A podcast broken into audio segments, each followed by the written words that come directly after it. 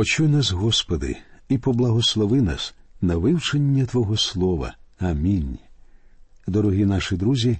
Сьогодні в нашій передачі ми продовжимо досліджувати 24-й розділ Євангелії від Матвія. Я нагадаю, що в наших минулих передачах ми говорили про період великої скорботи і про другий прихід Господа. Ми обговорювали, які ознаки будуть супроводжувати ці події. Сьогодні ми продовжимо цю тему.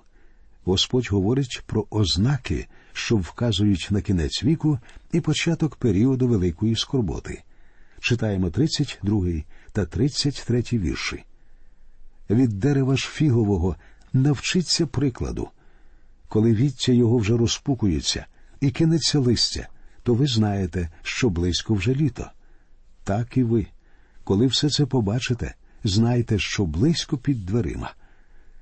У нашій минулій передачі ми переконалися, що образ фігового дерева завжди використовується як символ народу Ізраїлю. Отже, в цих віршах йдеться саме про євреїв. 34-й вірш. По правді кажу вам не перейде цей рід, аж усе оце станеться. Зверніть увагу на слова цей рід. У грецькому оригіналі це слово може означати расу, отже, стосуватися народу Ізраїлю. З іншого боку, фразу цей рід можна ще розуміти як покоління, що буде жити, коли всі ці пророцтва почнуть виконуватися. Звичайно, під терміном рід або покоління розуміється період в 20 років. Причому немає сумнівів, що події, передвіщені в цій частині 24-го розділу Євангелії від Матфія, повинні відбутися раніше, ніж за 20 років. Я особисто віддаю перевагу тлумаченню, що всі ці вірші говорять про збереження юдейського народу. Ніщо в цьому світі не може знищити цей народ. Єгипетський фараон і Адольф Гітлер не могли досягти в цьому успіху. Тобто жоден диктатор у наші дні не зможе знищити ізраїльської нації. Про це подбає сам Бог. Далі читаємо 35-й вірш. Небо й земля променеться, але не минуться слова мої. Ісус цим говорить мої слова є істиною, тому що навіть небо і земля зникнуть, а мої слова будуть існувати вічно. Дійсно, це небо і ця земля зникнуть, і будуть створені нові небеса і земля, як про це сказано у книзі об'явлення в 21 розділі в першому вірші. Однак Господь не змінить свого слова, воно буде справедливим вічно. Вірш 36. А про день той і годину не знає ніхто, ані ангели небесні, ані син, лише сам Отець. Незважаючи на те, що люди в той час будуть знати про наближення цього періоду, вони не зможуть сказати ні точного дня, ні точної години. Оскільки в наш час є чимало тих, хто намагається вказати і пророчити точний день повернення Христа. Я притримуюся думки, що в майбутньому знайдуться люди, які спробують з'ясувати навіть точну годину. Але жодна людина не може сказати день або годину. Для ілюстрації Ісус використовує приклад Ноя. Читаємо 37-й вірш. Як було за днів Ноєвих, так буде і прихід Сина Людського. Коли Христос прийде, ситуація буде нагадувати дні Ноя. Читаємо далі 38 та 39 вірші. Бо так само, як за днів до потопу, всі їли й пили, женилися і заміж виходили аж до дня, коли Ной увійшов до ковчегу, і не знали, аж поки потоп не прийшов та й усіх не забрав, так буде і прихід сина людського. За днів Ноя людський рід став надзвичайно розбещеним, як написано в книзі буття в шостому розділі в п'ятому вірші. І весь нахил думки серця її тільки зло повсякденно. Господь говорить, що його прихід станеться в дні, подібні до днів Ноя. В 38-му вірші сказано, що всі їли й пили. А хіба є щось погане в їжі або питві? Ні. Однак у першому посланні до коринтян, в 10 розділі, в 31-му вірші, нам сказано ми повинні все робити на славу Божу. Однак за днів Ноя люди їли і пили, не думаючи про Бога. Більше того, вони жили так, наче Бога зовсім не існувало. Одного разу маленького хлопчика запросили на обід у родину його друга. Це було перше запрошення в його житті, а тому звичайний обід перетворився для нього в грандіозну подію. Коли всі сіли до столу, хлопчик, як звичайно, схилив голову, щоб у молитві подякувати Богові за цю їжу. Його батьки були християни, і молитва за столом була звичайною справою.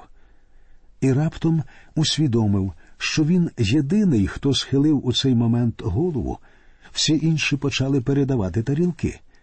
Він відкрив очі і запитав А хіба ви не дякуєте Богові за їжу? А якусь мить тривала пауза, після чого дружина хазяїна сказала Зазвичай ми цього не робимо. І тоді це дитя промовило тоді ви схожі на моїх собак. Вони зразу ж починають їсти. У наші дні знайдеться чимало людей, яких Бог поблагословив статком. Ці люди ситі і не відчувають ні в чому недостачі, тоді як мільйони інших страждають від голоду. І при цьому у своїй ситості вони навіть не бажають задуматися про те, щоб подякувати Богові. Так само люди будуть жити і у майбутньому перед самим приходом Господа Ісуса Христа. Вони будуть жити так, наче нічого не повинно статися. Ми читаємо у 38-му вірші, що за днів Ноя люди женилися і заміж виходили. Звичайно, Господь зовсім не стверджує, що шлюб це щось погане. Він просто демонструє, наскільки ці люди відкинули застереження Бога, які він давав через Ноя. Вони продовжували жити нормальним життям аж до того дня, коли Ной увійшов до ковчега. Вони жили так, ніби Бога зовсім не існувало. Вони не вірили, що Бог буде судити їх, і сміялися над застереженнями, що потоп неминучий, як написано, і не знали, аж поки потоп не прийшов та й усіх не забрав. Так буде і прихід сина людського. Далі ми читаємо сороковий і сорок перший вірші. Будуть двоє на полі тоді один візьметься, а другий полишиться. Дві будуть молоти на жорнах, одна візьметься, а друга полишиться. Зараз хтось може сказати ви ж самі загнали себе в кут, щойно сказавши, що в цьому розділі Ісус нічого не говорить про підхоплення церкви, а в цьому вірші ясно сказано будуть двоє на полі тоді один візьметься, а другий полишиться. Однак тут, друзі, йдеться зовсім не про підхоплення. Подумайте, про що говорить у цих віршах Господь. В 37-му вірші сказано, як було за днів Ноєвих. А тепер подумайте, хто саме був узятий, або краще сказати, винищений за днів Ноя. Написано і не знали, аж поки потоп не прийшов та й усіх не забрав. Ці люди загинули у водах потопу. Тому тут йдеться зовсім не про підхоплення церкви.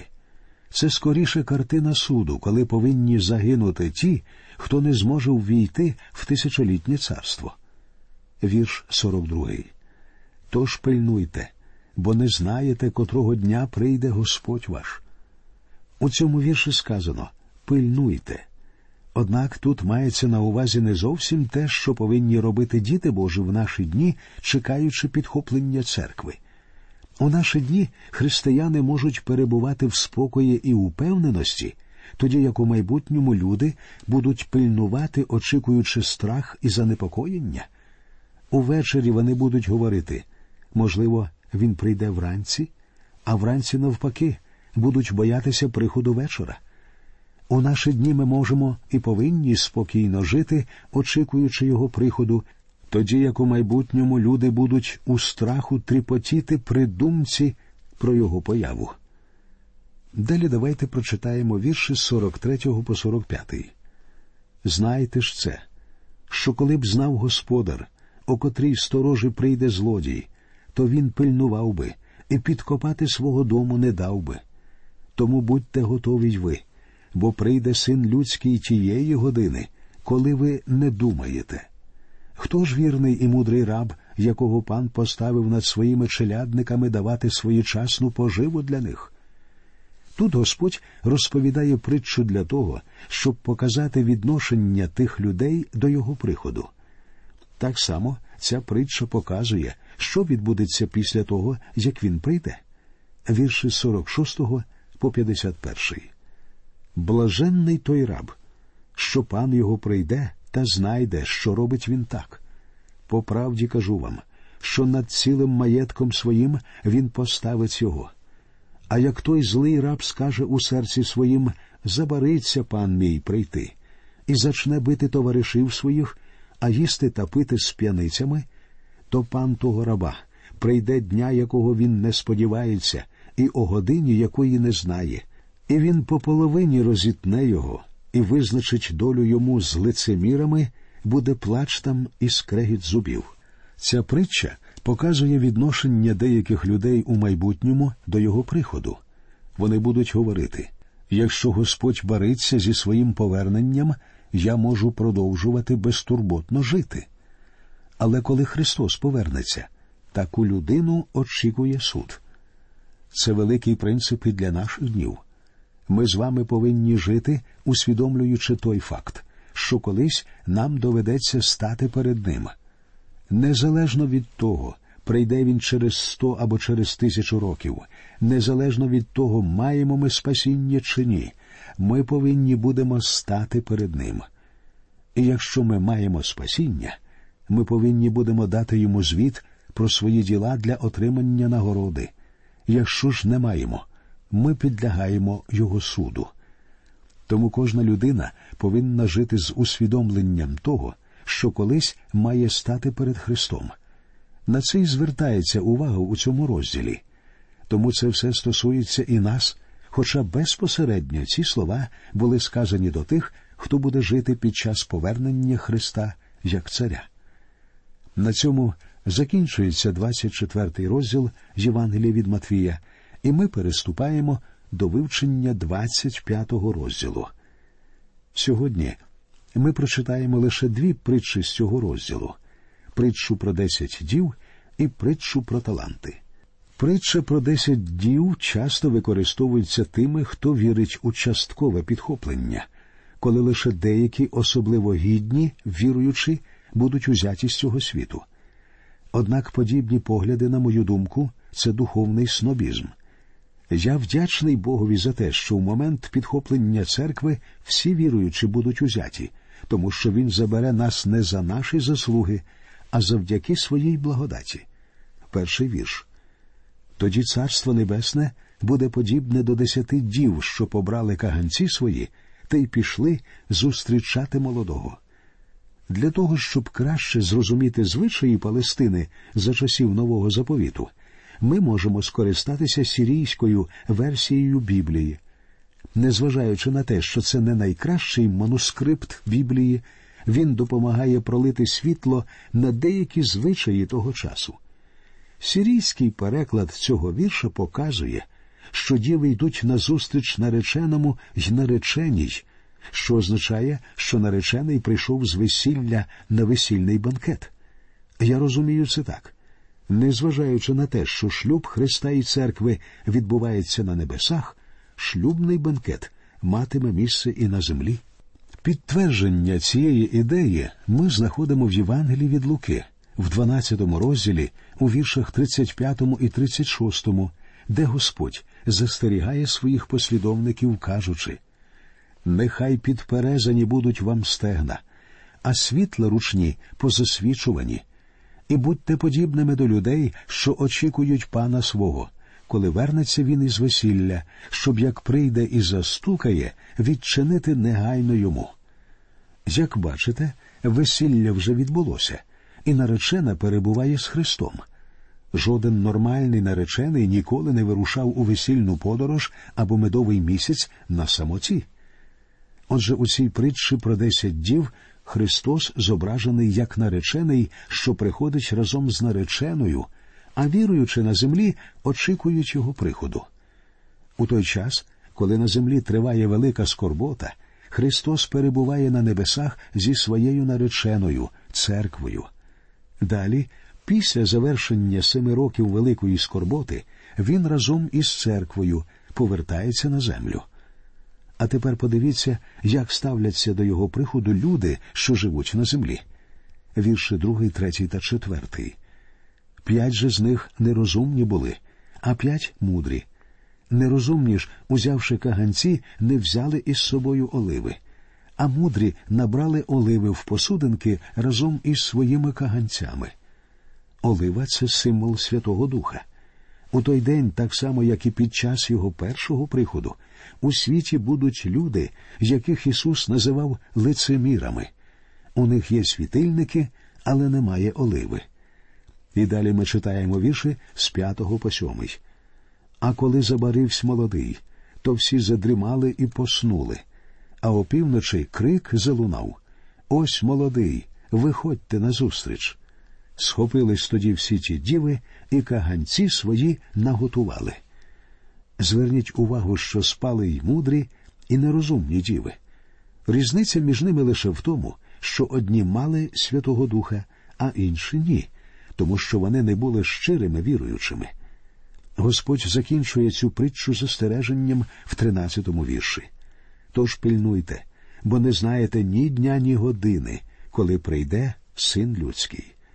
Зверніть увагу, що сказано, що вони не знають ні дня, ні години, інакше кажучи, вони не знають точної дати його приходу. Тобто його народ повинен очікувати, пильнуючи, і це найголовніше. Далі Ісус розповідає іншу притчу про майбутні покоління, яким потрібно очікувати Його приходу. Це притча про таланти. Читаємо вірші з 14 по 18. Так само ж один чоловік, як відходив, покликав своїх рабів і передав їм добро своє.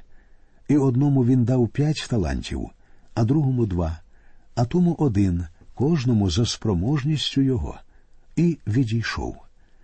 Як бачимо, він наділив кожного раба обов'язками відповідно до їхніх особистих здібностей і можливостей. А той, що взяв п'ять талантів, негайно пішов і орудував ними, і набув він п'ять інших талантів. Так само ж і той, що взяв два, і він ще два інших набув. Талант це деяка сума грошей.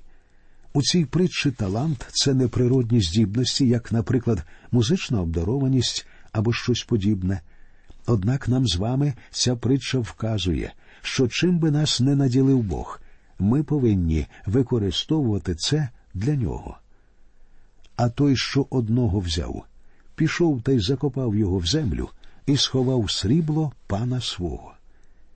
Отже кожний отримав певну суму грошей і був зобов'язаний розумно нею розпорядитися. Один з рабів, однак, сховав отриманий талант і тому не виявив вірності своєму панові. І ось що відбувається далі. Читаємо вірші з 19 по 25. По довгому ж часі вернувся пан тих рабів та й від них зажадав обрахунку. І прийшов той, що взяв п'ять талантів, приніс іще п'ять талантів і сказав Пане мій, П'ять талантів мені передав ти, ось я здобув інші п'ять талантів. Сказав же йому його пан Гаразд, рабе добрий і вірний. Ти в малому був вірний, над великим поставлю тебе. Увійди до радощів пана свого. Підійшов же і той, що взяв два таланти, і сказав Два таланти мені передав ти, ось іще два таланти здобув я. Казав йому пан його Гаразд, рабе добрий і вірний. Ти в малому був вірний, над великим поставлю тебе. Увійди до радощів пана свого. Підійшов же і той, що одного таланта взяв, і сказав Я знав тебе, пане, що тверда ти людина. Ти жнеш, де не сіяв, і збираєш, де не розсипав. І я побоявся, пішов і таланта твого сховав у землю. Ото маєш своє. І ось що відповідає пан у віршах з 26 по 30. І відповів його пан і сказав йому Рабе лукавий і лінивий, ти знав, що я жну де не сіяв, і збираю, де не розсипав. Тож тобі треба було віддати гроші мої грошомінам, і, вернувшись, я взяв би з прибутком своє. Візьміть же від нього таланта і віддайте тому, що десять талантів він має. Бо кожному, хто має, дасться йому та й додасться. Хто ж не має, забереться від нього й те, що він має. А раба непотрібного вкиньте до зовнішньої темряви, буде плач там і скрегіт зубів. Ця притча доносить до нас чудовий принцип, що дається у світлі того факту, що ми всі колись станемо перед Богом і будемо звітувати про те, як ми розпорядилися тим, що було нам довірено. На цьому, друзі, ми закінчимо сьогодні і продовжимо розмову про 25-й розділ Євангелії від Матвія в нашій наступній передачі. До нових зустрічей, і нехай Господь рясно благословить усіх вас.